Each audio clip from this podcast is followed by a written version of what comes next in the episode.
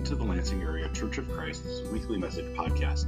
If you'd like to learn more about LACC, please visit us online at lansingchurch.org. This week, Joel Nagel continues the Love Without Limit sermon series with a sermon discussing John chapter 15 called Friend of God. Is this on? Yeah, it's on. There we go. Um, I'm going to start by praying uh, from Psalm 57. Um, and there's just one part of verse 6 that I want to pray about, and it simply says the psalmist David says, My soul was bowed down. And I don't know if any of us are feeling that as we come to worship this morning, but if you are, I especially want to pray for you. Uh, it's one thing to feel like the weight of the world on your shoulders or physically tired or emotionally tired, but sometimes we get to a point where our souls are bowed down. And, uh, and I just want to pray for you in that. So let's pray. Uh, Lord, uh, we just thank you so much that in the Psalms, uh, there's just this, this range of emotion and human experience uh, that is, is so deep and touching and personal. And, uh, and so often we feel those same things. And I do pray for anyone who feels like David felt in this moment. I know we sang about dancing like David. Uh, but sometimes we can feel uh, maybe our souls bowed down like David. And I don't even know exactly what that looks like, but I can kind of picture it and feel it. And, uh, and I pray for anyone whose soul is, is in that place that you could come and comfort them yourself, Lord, uh, and that they could feel the comfort of their brothers and sisters here. Uh, pray for this message. Please be with us as we, uh, as we touch on maybe the most important words in all of Scripture today. Um, and we uh, just pray for your spirit to be with us. In Jesus' name, amen.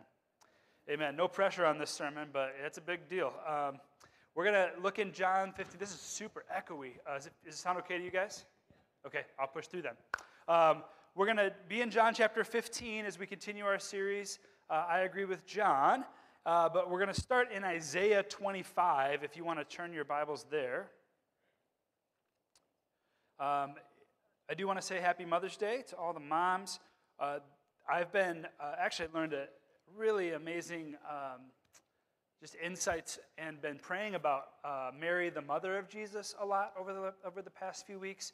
Um, but it doesn't line up with today. But in a few weeks, when we get into John chapter 20, uh, we'll, we'll hear, I think, a really insightful, uh, at least for me, it's been so good to, to think about um, Mary.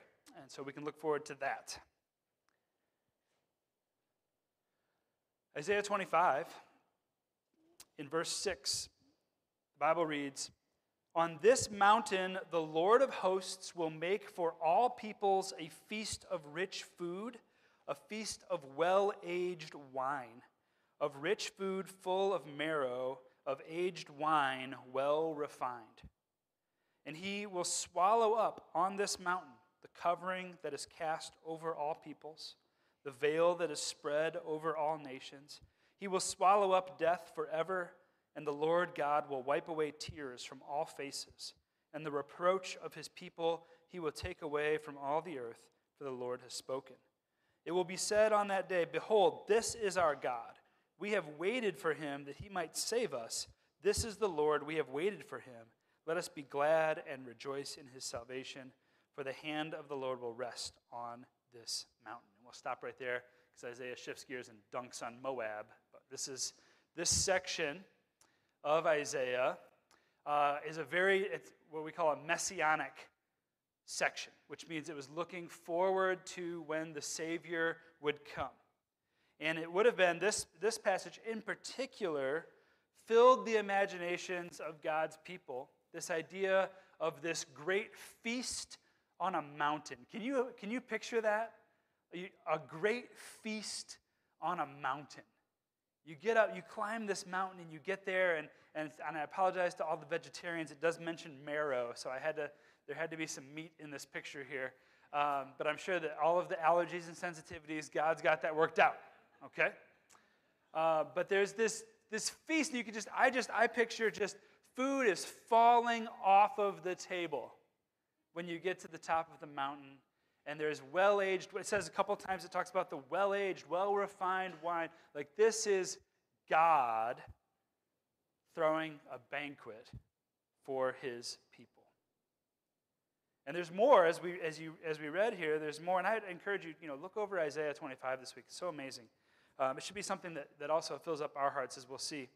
Um, but there's more to it than just the food. We're told that a veil will be lifted, that death will be no more, our tears will be wiped away, sin will be dealt with. And it says, We've waited, God's people, we've waited, we've waited, we've waited for centuries. This is what God's people were waiting for when they were waiting for Jesus, when they were looking, when they were saying, when you read in the Gospels and they say things like, Could this be Messiah? Or I think this is him. This is, these are the pictures that were in their heads, that were filling their imaginations as they were waiting for God to send his salvation, his Savior. And just as Isaiah 52 and 53, if you're familiar with that, that's, that's where Isaiah foretells the suffering servant, that Jesus is going to come and die on the cross. Just as, as those verses foretell Jesus' death on the cross, this passage foretells this feast that's going to happen on the mountain. Okay? And so, what we've been reading about as we've been in John 13, 14, now 15, and, uh, and through 17, John 13 through 17, a quarter of the Gospel of John is, is dedicated to this feast that Jesus has with his disciples on the Mount of Olives. And it doesn't happen exactly how we would think as we read this or how Israel predicted it would happen, but here's Jesus having a feast on a mountain with his people. And I believe as we get to John chapter 15 today, the lights are starting to turn on for the disciples at this dinner. Maybe they're even putting the pieces together. They're thinking, this, this, is, this is like what Isaiah talked about. The veil is being removed. And we're starting to see what's going on here.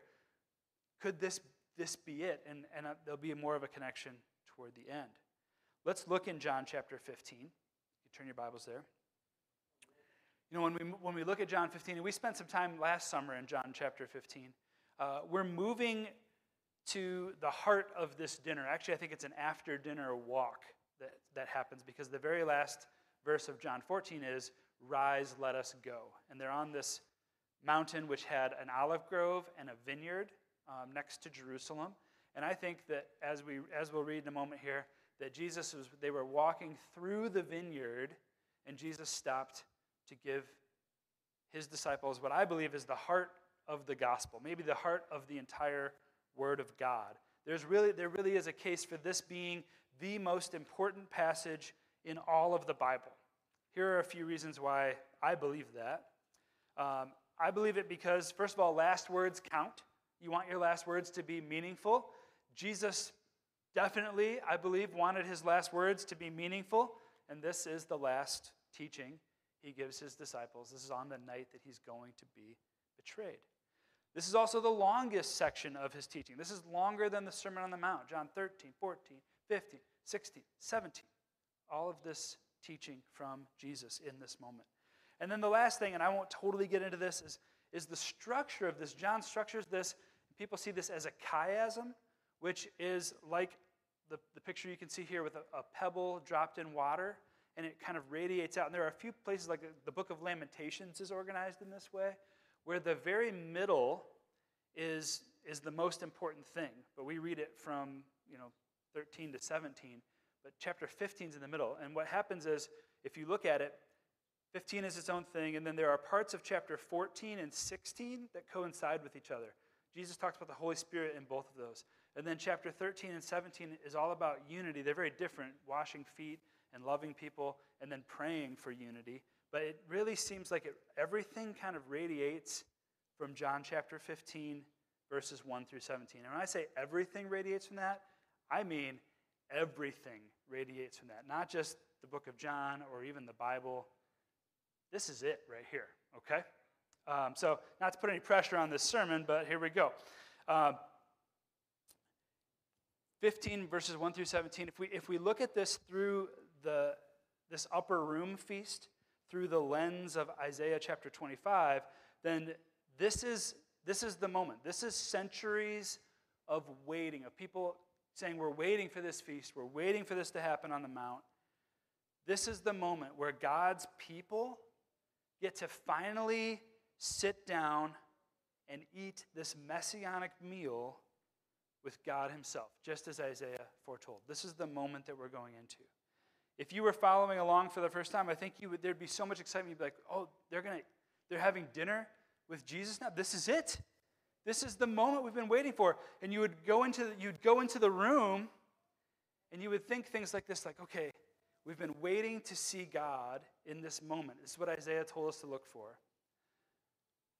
And before you go in, you think, what will God be like when I open these doors? I get to sit down and have a meal with God. What will God be like? I want you to think about that. Like if you were going to, there's a closed door in front of you and you're going to go in and have a meal with God. That's kind of what we're all waiting for, right? What will God be like? Have you ever thought about that?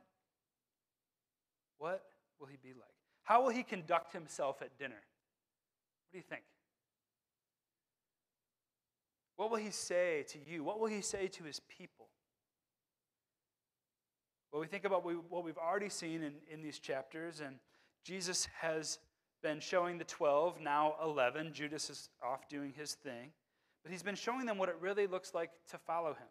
And so he starts by, he starts the meal. This is probably not what you would expect when you walked into dinner with God, by stripping down and getting, uh, you know, a bowl and, and water and a towel and, and washing everyone's feet. And then talking about the importance of love.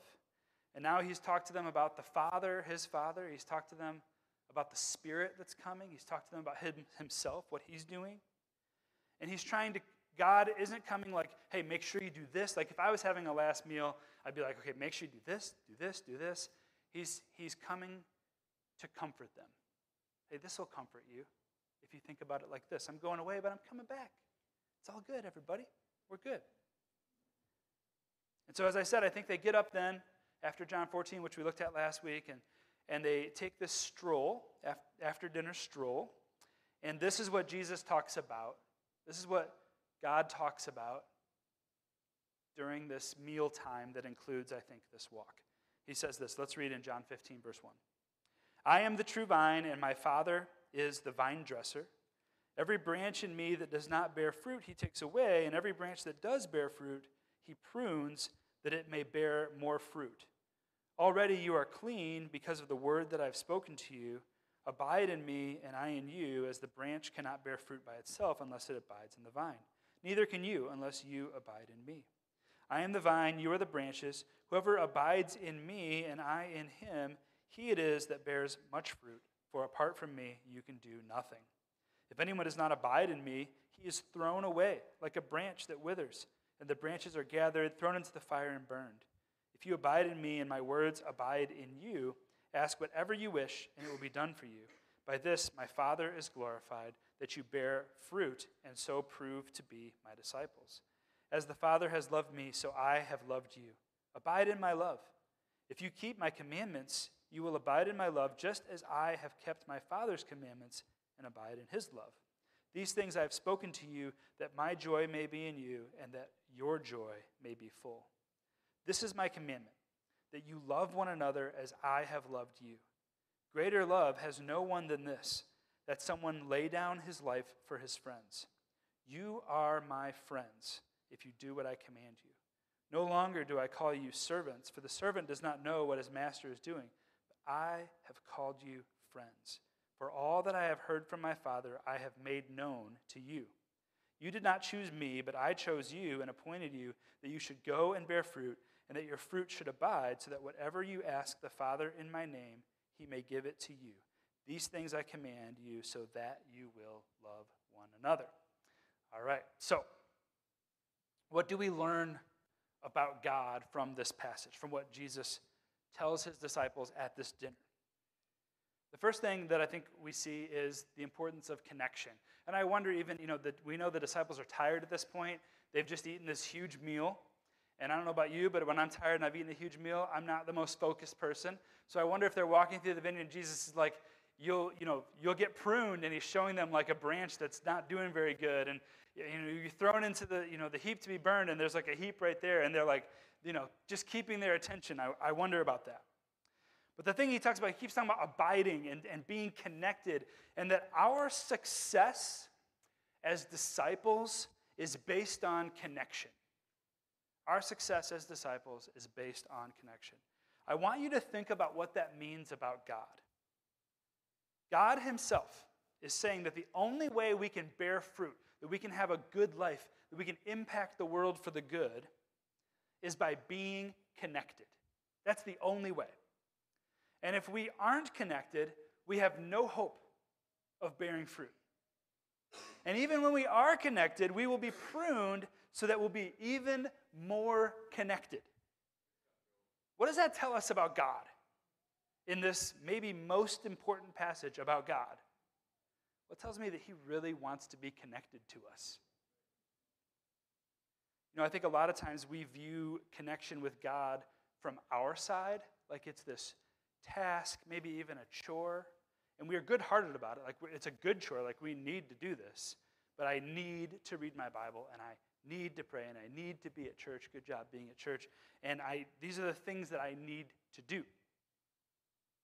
And we want to do those things. But I think we might have it backwards. What if we stop seeing connection to God from our side as this task that we do to benefit ourselves, and instead we see it as God's task that He completed through Jesus? The connection's already there. You, I think we think we want to be like, I want, I want to be so connected to God. And God's like, Have you read the Bible? That's the big picture. That's the story. The whole thing is God doing everything He can to be connected to us. We're already connected. That's amazing. When we get to the feast on the mountain and we see what God is like, this is what He's like. He wants you at that table. That's what he's like. His smile, when he sees you, we were talking about like what would it be like when we walk in and we see God. When he sees you, oh, he's he, his smile couldn't be bigger. This is what I've been waiting for.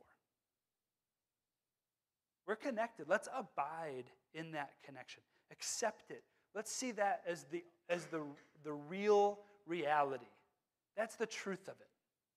And I think Satan and the world and our emotions and all kinds of things make us feel disconnected from God. But that's just a feeling, it's not real. We're connected.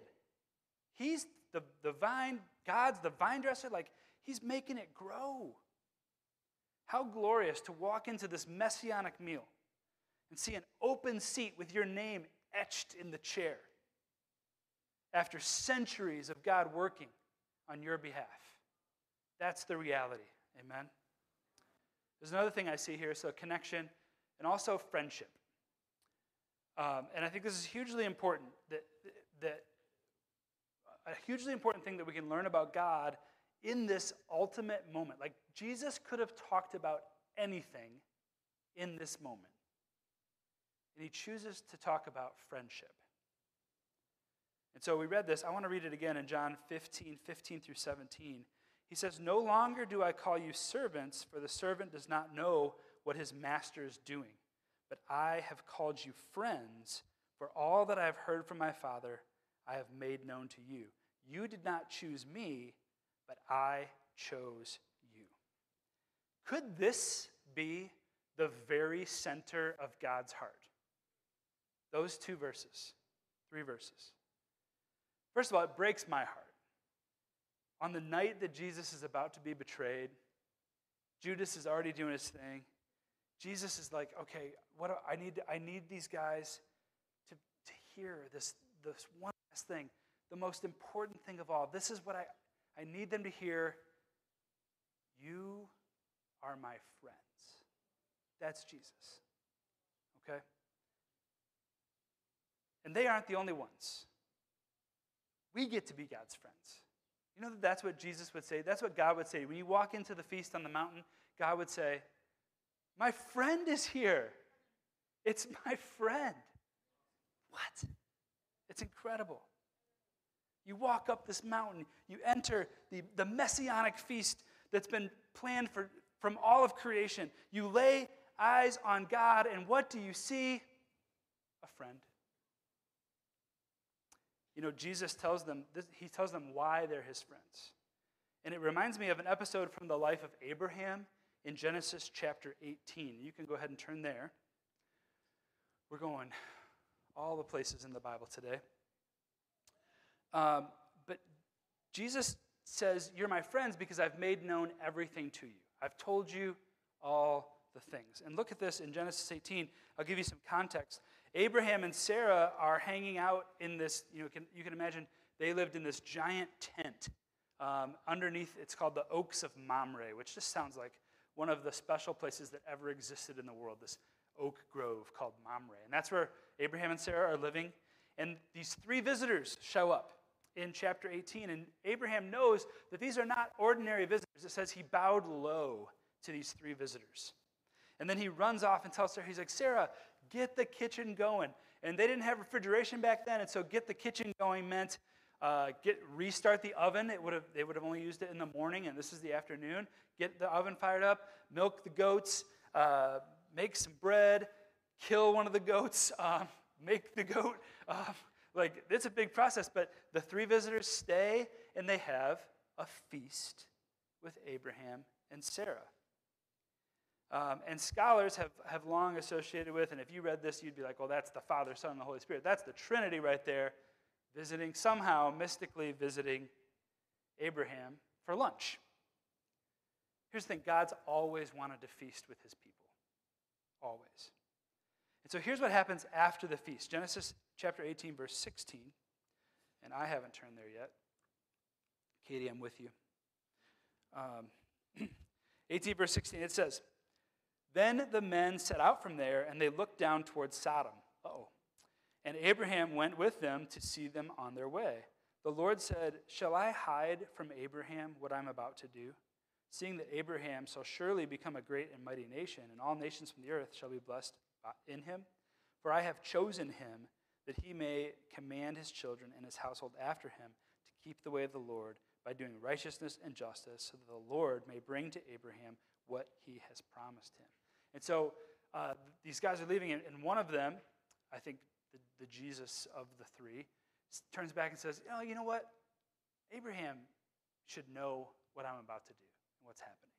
And he turns back and he fills in Abraham. This is, this is what is about to happen. And then I want you, this is, you can write these passages down, but Abraham then is called a friend of God more than anyone else in the Bible. And it's the same, Jesus says, You're my friends because you know um, everything. I've told you everything. Abraham is a friend of God. God is telling him everything after this meal. Um, and so I want to talk about two, two things about friendship here. And the first one is that friends let each other in. You know, a friend is someone you can be open with, real with, honest with. You can have arguments with. You can go back and forth. If you're married, I hope that you're married to your best friend. If you want to be married, I hope that you find your best friend. You know what that means? You're also going to have some bumps along the way because you're trying to be best friends with this whole other human that you're sharing life with. And that's true of marriage, that's true of all of our friendships. It takes consideration and bravery to be honest with someone and let them in. Let them know what you're really thinking and feeling. That takes bravery. That's what friends do. Isn't it amazing that, that God, here with Abraham, and then at the Last Supper with his disciples, and us through the Bible, through the Word, God has opened up to us. God has let us in. We can read the Word of God and know God's heart. God wants to be your friend. You get to the great feast on the mountain and you find a friend. God has let you in on the plan. This is pretty amazing, too. After Abraham is let in on what God is going to do to Sodom and Gomorrah, he's on his knees praying one of the greatest intercessory prayers. After Jesus lets his disciples know what, what is happening and lets them in and calls them friends, in John 17, which we'll get to in two weeks, Jesus gives an even greater intercessory prayer he prays for himself, for his disciples. He even prays for us. Here's the other truth about friends you choose your friends. You don't get to choose your family, you have family. It's amazing, you know, in, in our church, we refer to each other as brothers and sisters. Say, hey, bro. Maybe even say, like, hey, bro. Hey, sis. It's real cheesy, borderline cringy. That's what we do. Uh, we're brothers and sisters in Christ. Here's the thing we didn't really get to choose each other, did we? Like somebody gets baptized, they're part of the church now. It's, that's, that's my brother, that's my sister. But would you have picked that person? I don't, let's be honest, I don't know. Okay, but here we are, right? Just like a real family. But even within the church and within our lives, we have friendships, and that's different. Because we get to choose our friends.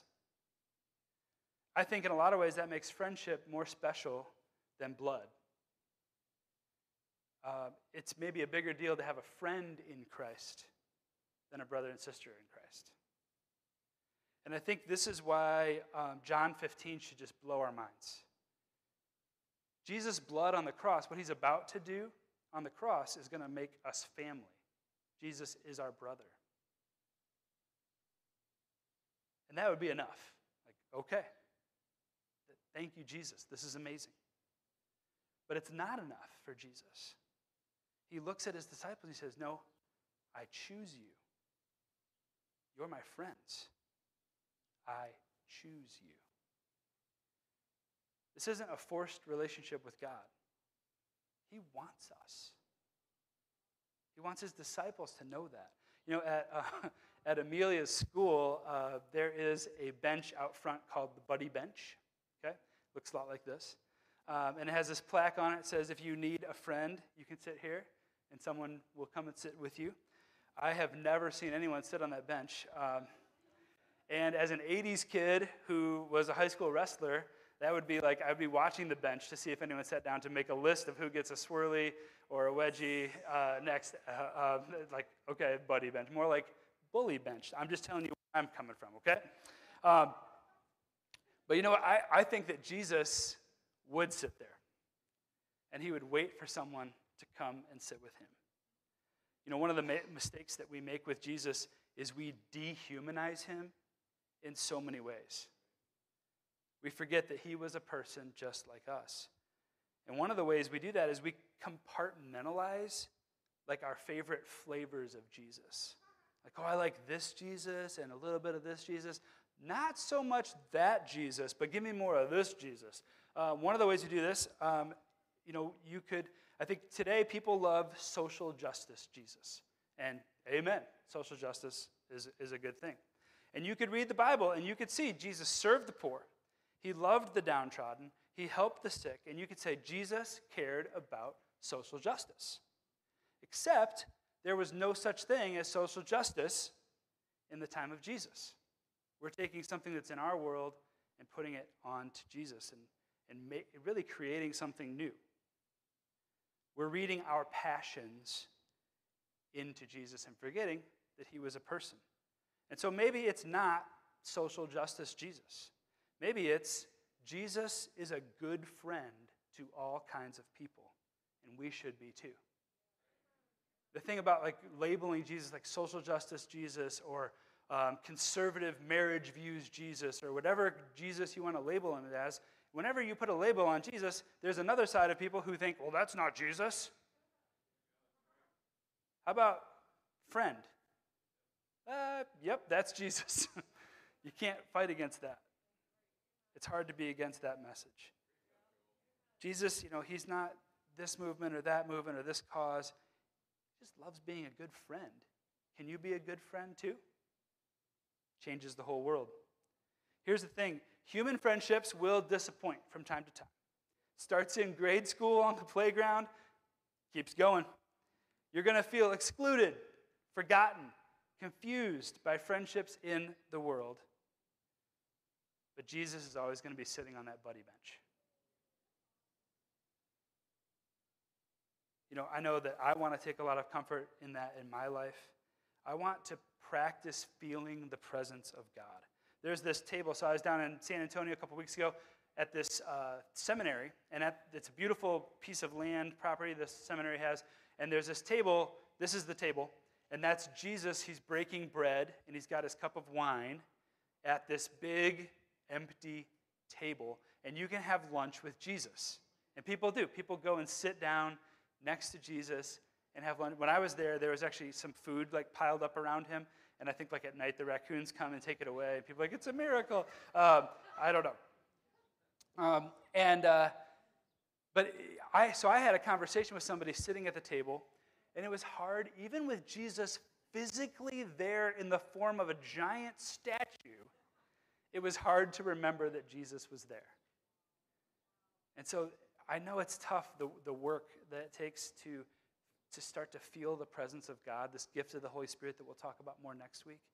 But it's so worth it's so worth it to work on that in our lives. Amen. Um, what are some some things that we can do to build our friendship with God? First thing is, and it's the same things, is have all of the slides. Where did we go? Um, okay. Um, first thing is, sorry, um, I don't have slides for this. Uh, the first thing is choose Jesus. Jesus chose you. Have you chosen Jesus?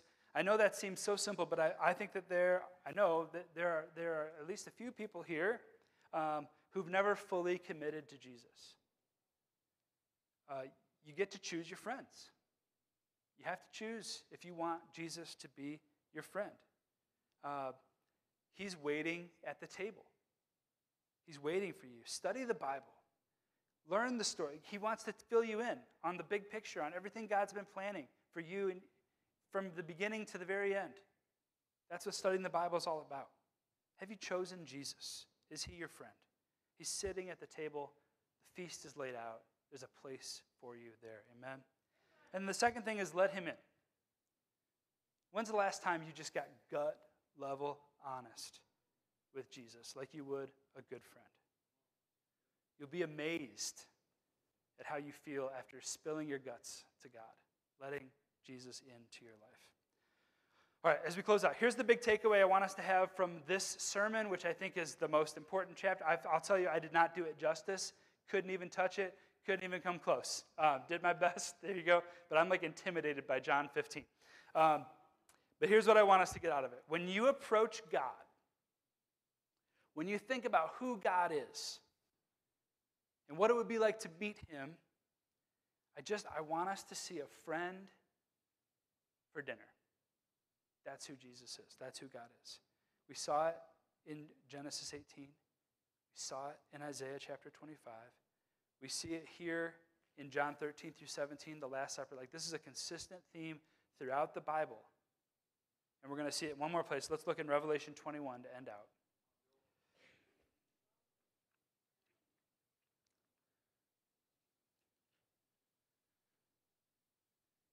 This is this is John, the same author that wrote the Gospel of John. And, and this is where I think he it clicked. Like, remember, so you're going to hear some of the language from Isaiah 25. And John's like, oh, that, that's what this was. This Last Supper meal ushered in the meal, the messianic meal, the feast on the mountain with God. And this is what John says. Says, Then I saw a new heaven and a new earth, for the first heaven and the first earth had passed away, and the sea was no more.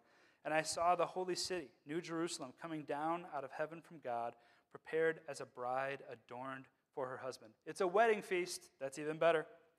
And I heard a loud voice from the throne saying, Behold, the dwelling place of God is with man. He will dwell with them, and he will be and they will be his people, and God himself will be with them as their God. He will wipe away every tear from their eyes. That's Isaiah 25 and death shall be no more. Isaiah 25. Neither shall there be mourning, nor crying, nor pain anymore, for the former things have passed away. What's the most central thing in all of the Bible, maybe? What's the dream of God? It's just this we get to be his friend. Amen? Amen.